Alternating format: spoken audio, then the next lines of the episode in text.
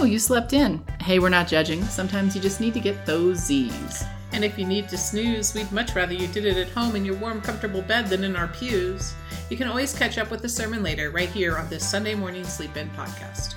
You're still going to miss out on some things that we think are pretty cool. Like, we're going to miss you, and you're going to miss us because we're fun. Mm-hmm. Yeah. And there are more people than just us at church. There are lots of people who have lots of things to teach you and to encourage you with and to make you laugh with. And so uh, you're going to miss all of them. You're going to miss th- some great music. And we won't be able to give you any cookies after the service is over, but we will give you what we can. I'm Susan Foster. And I'm Chris Marshall. And we have with us today Devin Gardner. Hi. Hi. Devin. Uh, who's uh, our special guest. He's super cool and perhaps beginning the candidacy process to become a pastor himself. So, Chris and I are United Methodist pastors in Reno, Nevada. We're not theological experts or homiletical harbingers of a brand new age. We're your average pastors, helping our congregations think through life's big questions every week. We started the podcast so if you're away from home or working or coaching or maybe just sleeping in, you can keep up with some of the ideas floating around the church. Each episode is a conversational version of a sermon we gave on Sunday. So, whatever day it is when you're listening to this, keep doing what you're doing and receive this with an open mind and an open heart. And a quick note uh, we invite you to think your own thoughts. We know that we have an opinion and we have lots of things that go into that. We use our quadrilateral, our scripture, our experience, our tradition, our reason, and we come up with something that we think is true, a hypothesis to test with our lives. But we recognize that your experiences, your traditions might be different than ours. You might come to a different conclusion. Cool, go with that. We just want to give you some fodder to think because our sincere hope is that you will experience the mysterious loving force in the world we know as God moving in your life as you consider this. So, Chris, in this little window of ordinary time that we Aw. slip into, Ordinary time's my favorite. yeah, we took down all the Christmas decorations this week, at, last week at my church, and feeling a little bare. But this week, sort of inspired by your sermon last week, Woo-woo. woohoo, I preached the story of Samuel's call in First Samuel. Okay. So that story, well, I'll just read. It's tw- You can. It's twenty verses long. So like the the Yeah. short version is The Samuel's ver- mom was kind of old. Was that right? No, well, so so if we go back before the story, um, Samuel's mom really wanted a baby. Mm-hmm. She wasn't having a baby. She wasn't having a baby. In fact, she was. Eli found her in the temple, looking like she was drunk. She was so upset. Okay. But she said, "If I have a baby, I will dedicate it to the Lord." Oh. And so she had gave birth to Samuel, and when Samuel was five years old, she sewed him a little jacket and took him off and left him with Eli. Ooh. And we join the story with Samuel ministering to the Lord under Eli. So he lives in the temple. He's like an intern. yeah, but he's like 12. He's like an unpaid intern. Eli's sight has started to go, and, you know, he sort of take caretakes for Eli. Okay. And one night, Samuel is sleeping, and he hears a voice calling him, Samuel, Samuel, and he gets up thinking it's Eli. And Eli says, I didn't call you, go back to bed. And that happens three times. Mm-hmm. And finally, Eli goes, huh, maybe that's God. So say, I'm like listening. if you're hearing voices, well, generally what we want you to do is talk to a doctor. right, But in this particular case, Right. it was God speaking. right. And so Samuel, the next time Eli tells him to respond with, uh, "Your servant is listening." yeah, speak for your servant is listening. And then God gives Samuel a message to deliver Eli. Uh, And it's not a very nice message. no. No. Imagine being 12 years old and having to tell somebody something Like- really awful. Like, right. Like is- that, that your whole family is going to be disgraced forever because you're, you couldn't control your sons. oh, awkward. Awkward. Hashtag awkward. Yeah. especially as this is like the person who's taking care of you you know you i'm, I'm sure samuel had that relationship with eli that was like this is you know my father my Father father's figure, kind of thing. Yeah. you know or grandfather type and anyway so samuel samuel waits until morning and then eli says so what was god trying to tell you and i'm sure eli had Samuel was like, well, Well, next next Tuesday we have a thing at three o'clock. Did we put that on your calendar? Let's. yeah he tells eli what's going to go down and out of that the what what the author of for samuel says is that as samuel grew up the lord was with him and let none of his words fall on the ground Ooh, Isn't that a that's great nice. line? Like if you got to speak the truth, at least somebody's listening. right and all of israel from dan to beersheba knew samuel as a trustworthy prophet of the lord That's cool. And this is also where we get our most beloved and soon most tedious hymn, Here I am, Lord. Yes, we did sing it this Oh, morning. did you? Yes. And somebody who served as a, a missionary, um, it's not my favorite song, but we Right, because you hear it over and over. Over it's like everybody's over. favorite commissioning. Let's go out and do service hymn. I'll put a link to it on the website so Yeah. you all can enjoy it. Yes, it's great. So that's the story that that I'm coming to, and um, the thing that from last week with your sermon, Chris, was about how sometimes the news is not good. Yes. What we're what we're called to is not good news. I mean, it doesn't feel good to us. Yeah. That listening has a cost. Right, because often what you hear is that you need to change, which is Mhm. uncomfortable. Even if it's good change, it's Mhm. uncomfortable.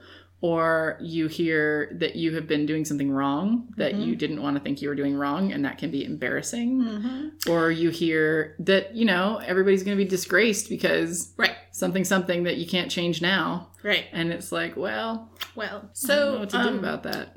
I started my sermon with a poem reflection from Unfolding Light from Ooh, yes, Steve Garnaas-Holmes. from- We from like him. Steve Garnaas-Holmes, and it was one from January 10th. Okay. And it just says, God, so many voices call me.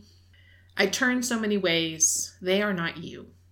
Help me hear your true voice, the clear, calm voice at the center of every cry, the quiet, steady voice that knows my name, the myster- mystery that speaks in ways only my deepest heart hears.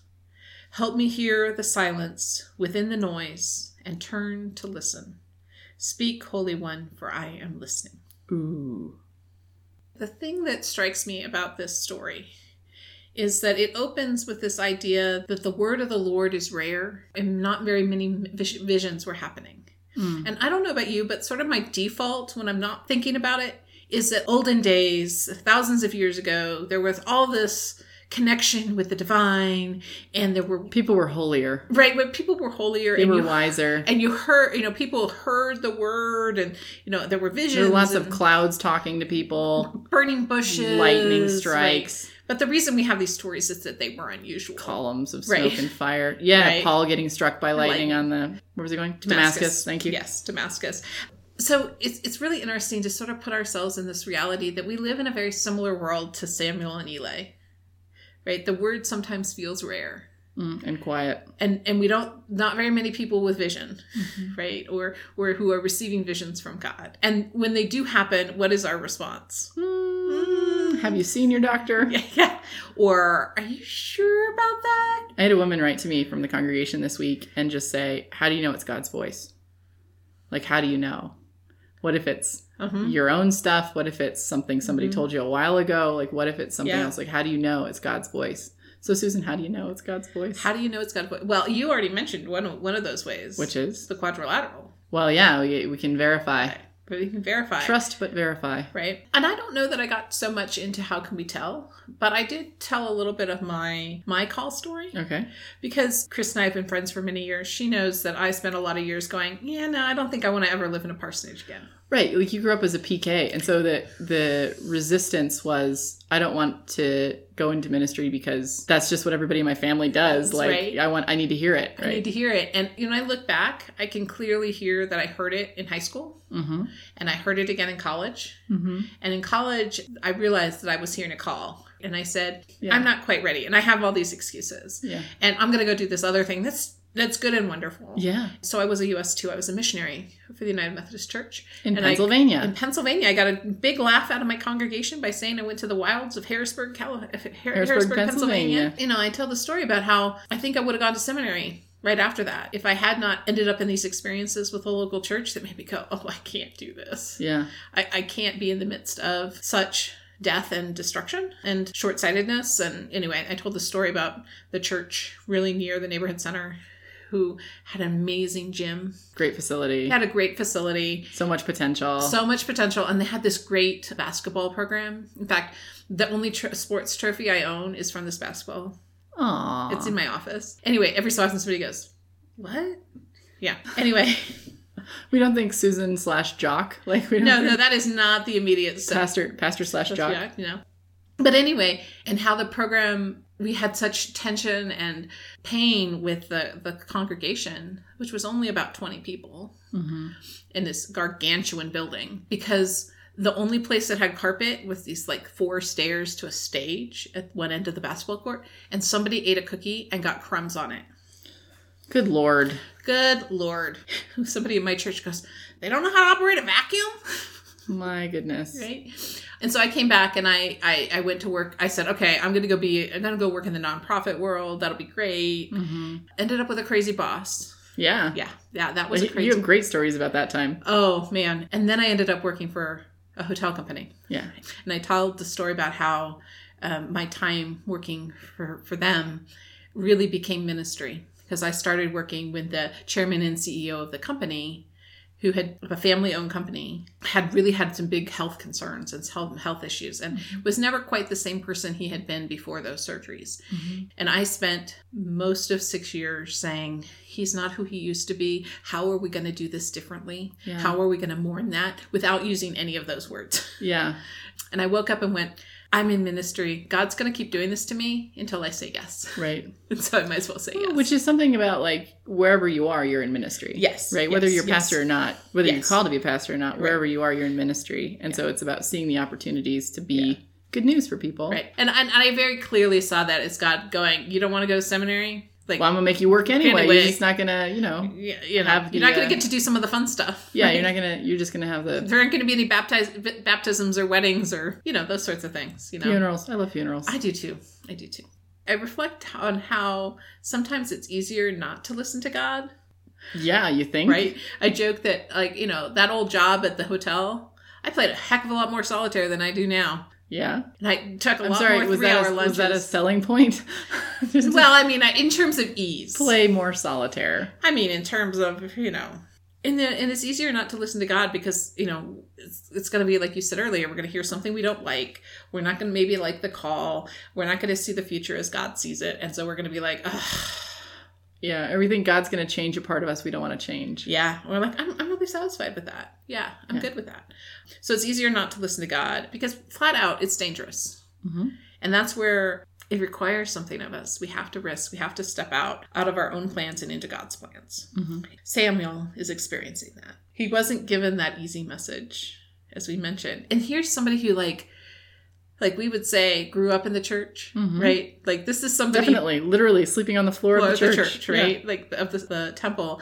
One of my things I, I say to churches about being a PK is is that uh, most PKs PK is Is pastor's kid. kid. Yeah. think that the sanctuary or the church building is just an extension of their living room. Yeah. And I said that's where that's where Samuel is, right? This is his home. hmm And here he is, he's given a message to tell the person whose home Dearest he to lives, him, dearest to him, this awful message. And that Samuel, here he is, he here's a person who has not been thought, never thought about listening to God.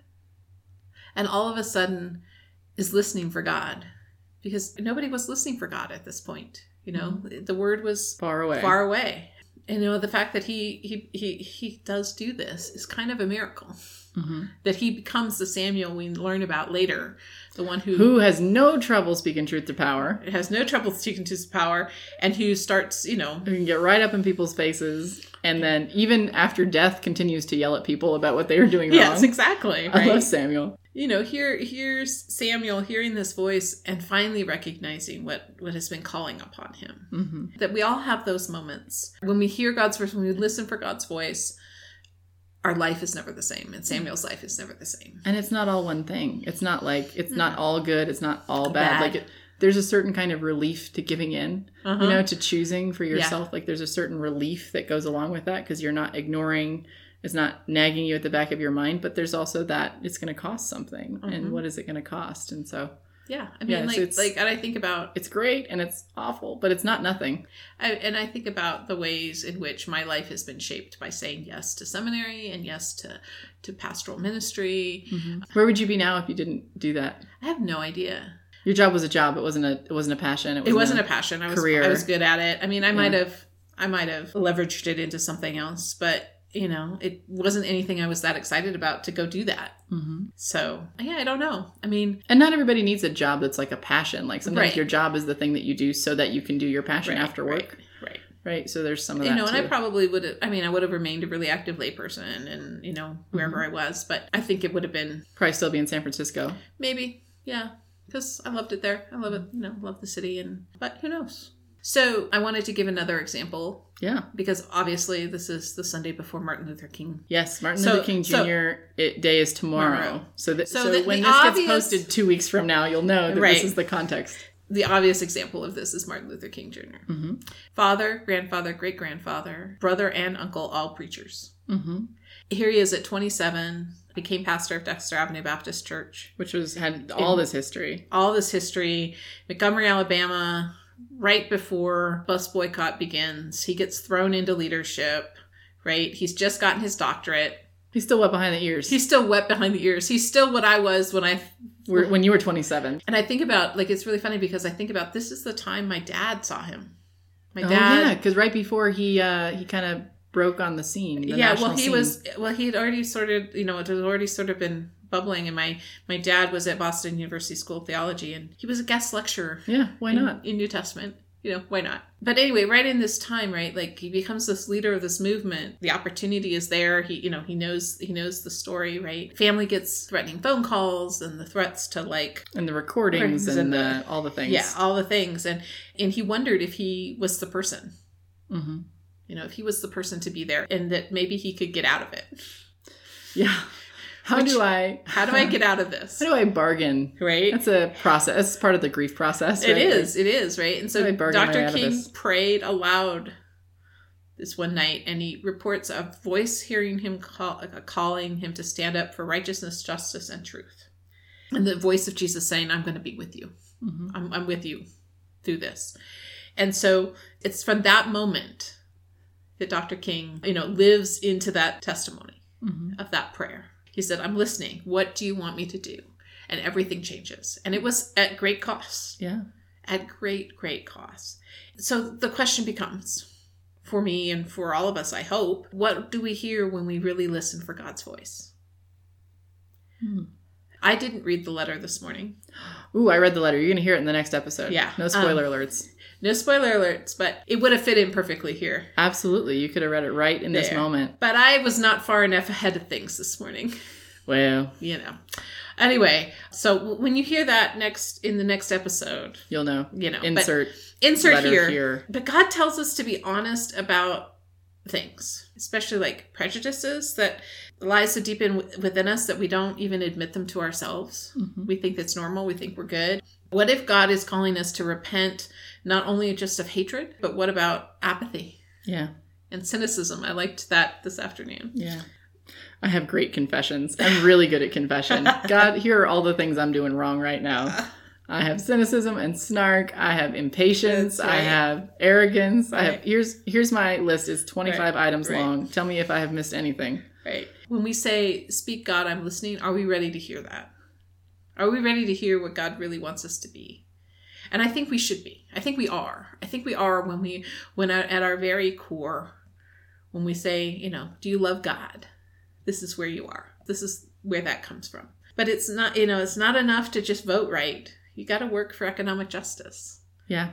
It's not enough to tolerate our differences. We got to honor and celebrate that, that all of us were created by a God who thought we needed this in the world, as Yeah. you say. And that we need to be impatient, right? We need to be impatient with anything less than freedom and justice for all. Creatively maladjusted. Is that what it Creatively maladjusted. I mean, Creatively maladjusted. that's a great term. It's it's a theological term. The theological term, it's an MLK term. Yeah. The idea that you should be maladjusted to the things that are wrong in the world. Right. That should not feel comfortable for you. Right. There, there should be the aches and pains of all of that. And that as we listen for God, we have to we're going to be like Samuel.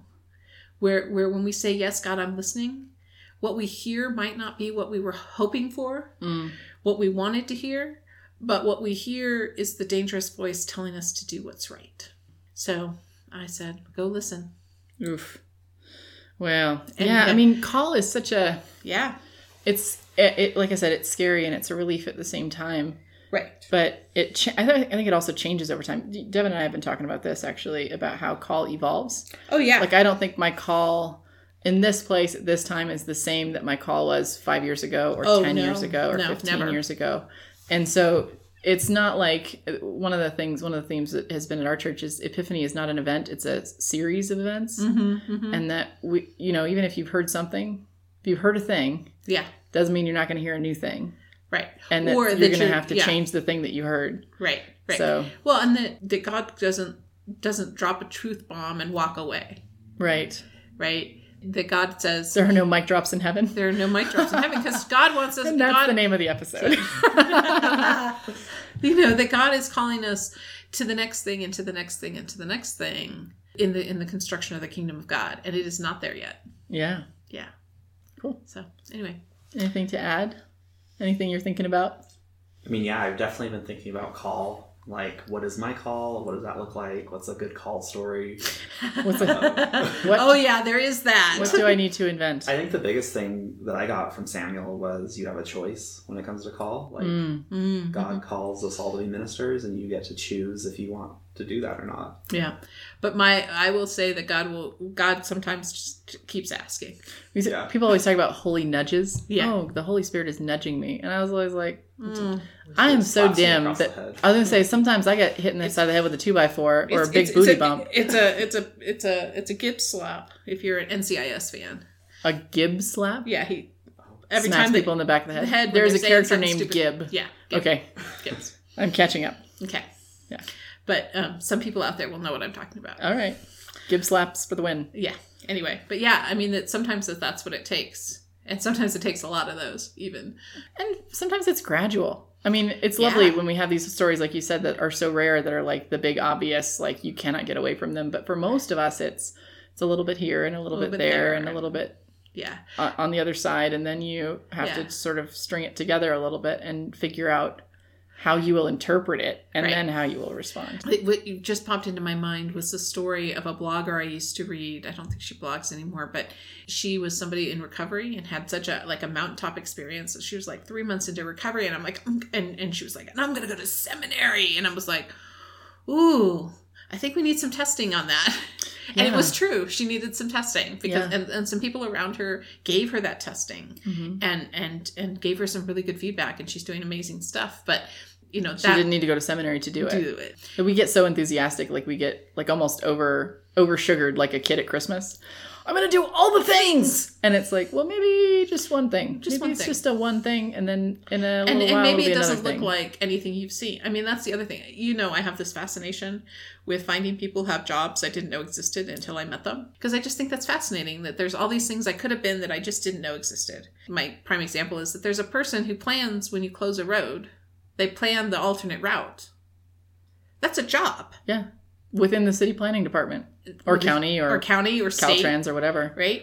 And like, of course, right? But Chris knew that existed because her dad's a city planner. Yeah, My dad didn't know that existed. yeah, but that sometimes what we do for one another is live out is help people figure out their figure call. out that the specifics of their call. Yeah. I love the story that Ira Glass tells about that he was talking about how do you cover the war on This American Life when everybody's doing like laser sound effects and wow, isn't this great? Like almost propaganda level Mhm. um, war coverage. And he says what they did was they just found the most kind of mundane story they could find to illustrate the parts that we leave out, which Mhm. was they found a girl who's 19 years old. Most of the people who run these, hu- it was on the Navy ship. Mm. Most of the people who run these huge, ginormous battleships are like 19 and 20 years old. Mhm. And her job, her very specific job, was to restock the vending machines Right. on the cruise ship for all these teenagers who are fighting our wars for us and running these huge ships. And so they were talking to her and they said, Well, what can you tell us about your job? And she said, Well, everybody seems to like this kind of candy and doesn't seem to like this other kind of candy, which is such like a mundane little detail. But that's somebody's job to make the whole thing work is that that little sliver has to get done. Mhm. And if you don't know that sliver exists, you know, then you miss Yeah. part of the story. And so finding the sliver, finding your call can be so specific and yet can be applied in a lot of different ways. Yeah. And so I think that and, testing and, thing and I love good. the fact that Devin just said, you know, I have to think up my call story, right? Like, how do I tell it, right? How do I- And that was actually one of the things I had the hardest time with in the ordination process was like, how do you concisely tell this story that took years yeah. without sounding like, well, my daddy did it, you know, right? Which I'm- was actually not a factor in my Not a factor in your call at all. Exactly. And I mean, except that you had some maybe skills and experience that other people could envy. you know, just fascinating. Some of it too is how do we talk about this? Do we always talk about this as a great revelation, Mm-hmm. or do we can we talk about this sometimes as like, I looked up one day and here I was doing what I was supposed to be doing, centered in the right place. Somebody asked me this week, it was an odd question because I haven't heard it in a while because I've been out of the ordination process for a while. Uh-huh. But they said, What do you think your call is now? Mm-hmm.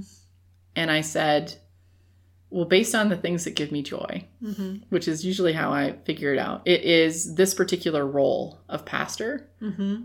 but I don't get to do that in the local church as often Mm. as I do it on in the conference level or in the district level or whatever. And so I, a lot of it is, you know, you're called to to all of it, but your true call is maybe just part of it. Right. And so you have to do all of it, Right. but you have to cultivate that passion as well. Otherwise, you might miss something that's important to you. Yeah. And it it clarifies some things. Like uh, one of the books I recommend to people in the ordination process is Barbara Brown Taylor's Leaving Church Mm-hmm. because it took her what 20 years of being a priest to realize that she wasn't called to be a priest. Yeah. to realize that her real call was to write and to write things that inspired people. And you can do that as a priest. You got to write a sermon you got newsletter articles whatever. But that that was not yeah. the most specific understanding of her call in that moment. Right. and so she needed to keep listening keep evolving and that it's okay to do that. In fact it's okay to have a backup plan Right. because there are those moments when you're in that like your harrisburg situation when you're in that church that is just draining your spirit Right. and you need to find another way to live into your ministry and Yeah. cultivate your passion. Well, thanks devin. Yeah, thank you. and thanks susan. And thank you all for listening to the sunday morning sleep in podcast. If you have questions for us or stories that relate to what we've been talking about shoot us an email at sundaymorningsleepin at gmail.com you can find us on facebook sunday morning sleep in. You can find us at sundaymorningsleepin.com uh, there will be links to sundaymorningsleepin.com to the unfolding light poem that susan shared uh, and to the scripture and to some of the other things we've been talking about the scripture for this podcast was 1 Samuel chapter 3 verses 1 through 20 and the theme music you're hearing is Take Me Higher by Jazzer. So we end every worship service and every podcast with a benediction, a sending forth some good words, something to maybe carry you with a little, as Chris says, a little holiness. A little little shine for the will week. shine. And so I send you forth with this. And now, brothers and sisters, go from this place knowing that the God who made you also sustains you. The God who calls you also goes with you. And the God who loved you before you were born still loves you today and into all the tomorrows.